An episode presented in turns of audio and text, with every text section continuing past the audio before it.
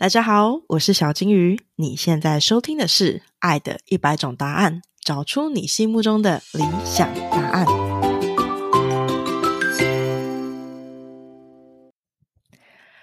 五、四、三、二、一，Action！嗨，大家好，我是小金鱼，欢迎来到《爱的一百种答案》。在这里，我想要透过一百对夫妻的访谈，来了解关系究竟是怎么一回事。这集是 reflection，也就是除了我邀请夫妻一起对谈之外，我也会将每一集我有感触的地方写下来，并且独立录制成一集。这一集是 reflection podcast 的第五集。我只是想要你读懂我的委屈。fit 夫妻原声带。这集跟大家聊聊三件事情。第一件事情是我如何变成现在的我。第二件事情是。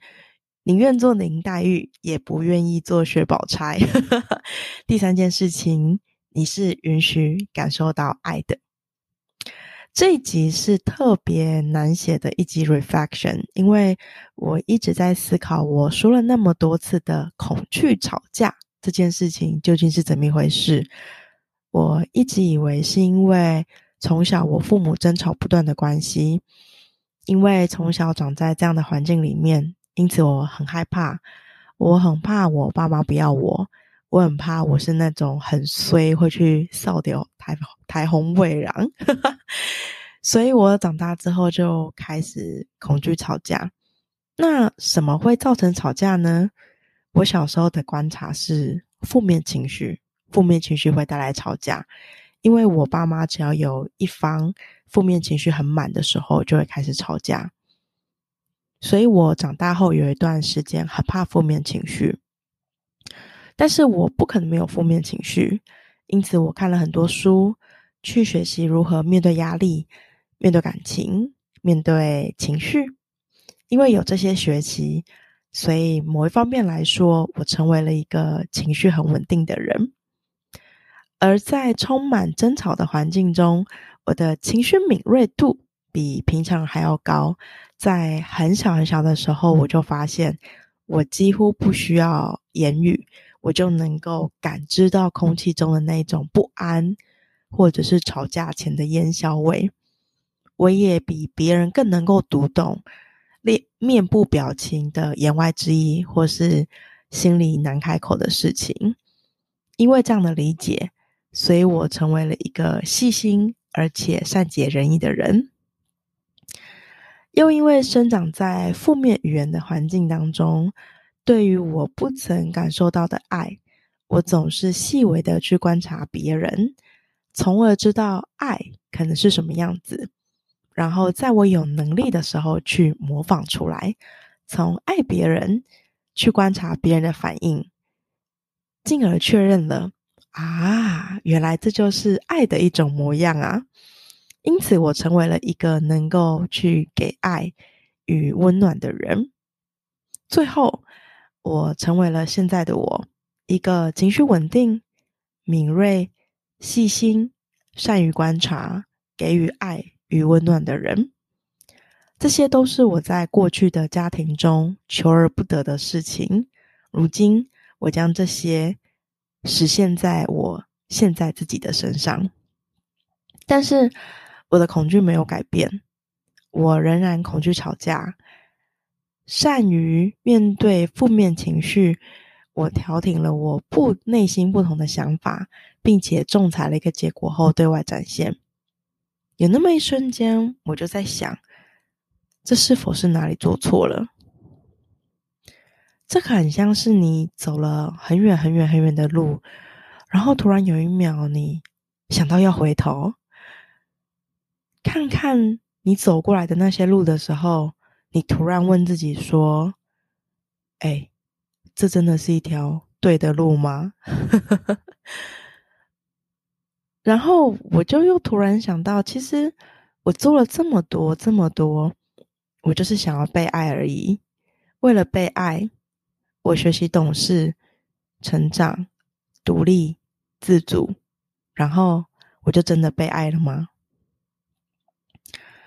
我想到了一个故事，大学的时候，因为中文系的关系，修了《红楼梦》这一堂课。《红楼梦》这个故事颠覆了我对于感情的认知。《红楼梦》的故事是这样子的：从前，从前，从前，女娲在补天的时候，剩下了一块石头。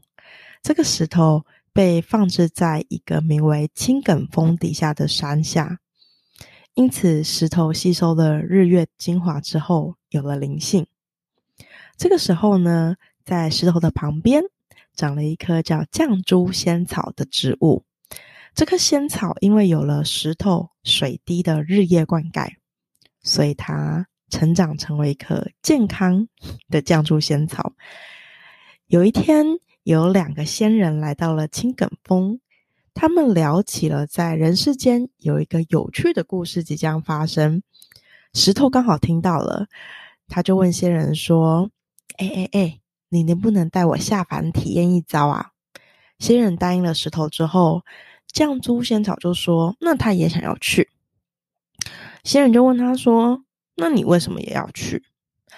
绛珠仙草跟他说：“我想要去还石头所灌溉的水滴。”所以下凡之后，石头就是贾宝玉，他出生就握了一块玉，而绛珠仙草则是林黛玉。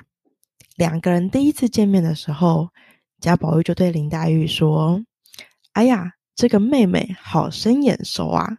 意思就是好像曾经见过你。因为绛珠仙草，它降落在人间是为了要去还。石头曾经灌溉给他的水滴，这个是为什么林黛玉在小说里面总是不断哭泣的原因。她是来还泪水的。但是，一个爱哭却惹人爱的女孩子，已经不是最讨厌的了。最讨厌的是什么呢？最讨厌的其实是故事中有第三个人叫薛宝钗，她从小就非常喜欢贾宝玉。而且他其实是一个大家闺秀，他赢得了整个贾府的喜欢。但是贾宝玉就是爱林黛玉。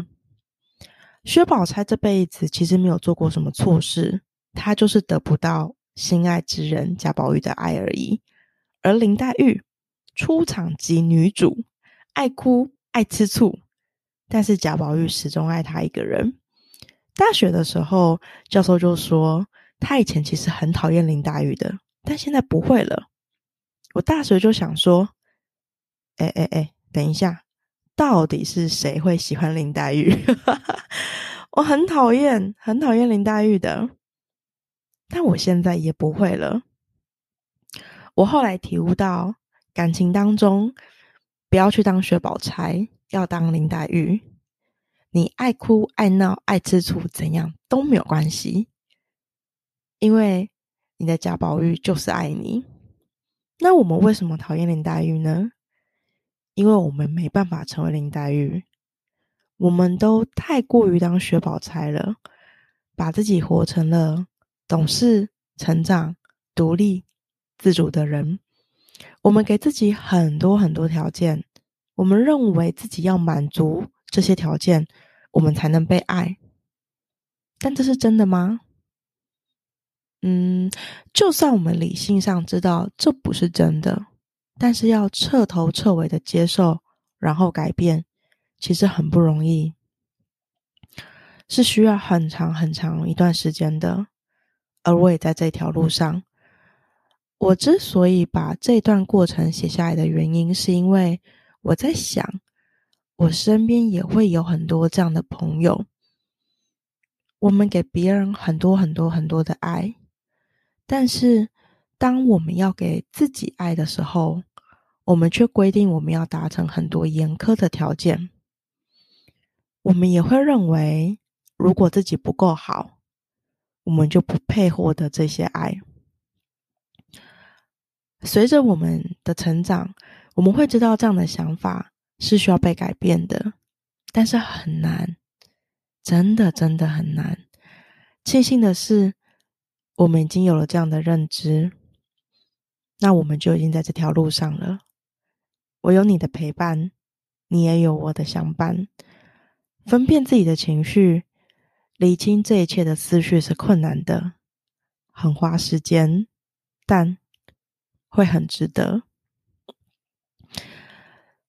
在今天 podcast 的最后，我想要跟你分享最近很温暖我的两段话。第一段是我们的人生导师 Kim，人生导师 Kim 之前送我的话，他说：“你要对自己说，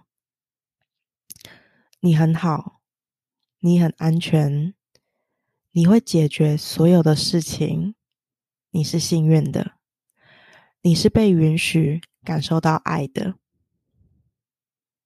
第二段话是忘形老师跟我分享的。你要跟自己说：“谢谢你，谢谢你一直支撑我，让我可以好好的存在。我爱你，我真的很在乎你。”如果你现在收听的时候，也觉得想到了那个受到伤害的自己，那么我们可以把这两段话合起来。这个是我在录音之前，因为某件事情情绪崩溃的时候，我念给我自己听的，让自己的情绪走一下，走一段时间也可以，哭出来也可以，因为。你是被允许感受到情绪的，让我们自己对自己再说一次：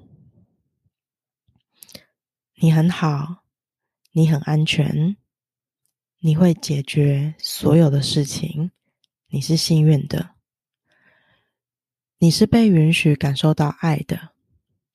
谢谢你，谢谢你一直支撑我，让我可以好好的存在。我爱你。我真的很在乎你。以上就是我们今天的内容。如果你喜欢我的 Podcast，欢迎订阅、留言五颗星评论，也可以到 Facebook 或是 IG 搜寻“小金鱼的人生实验室”找到我。节目资讯栏有我的电子报订阅连结。那我们就下集再见喽，拜拜。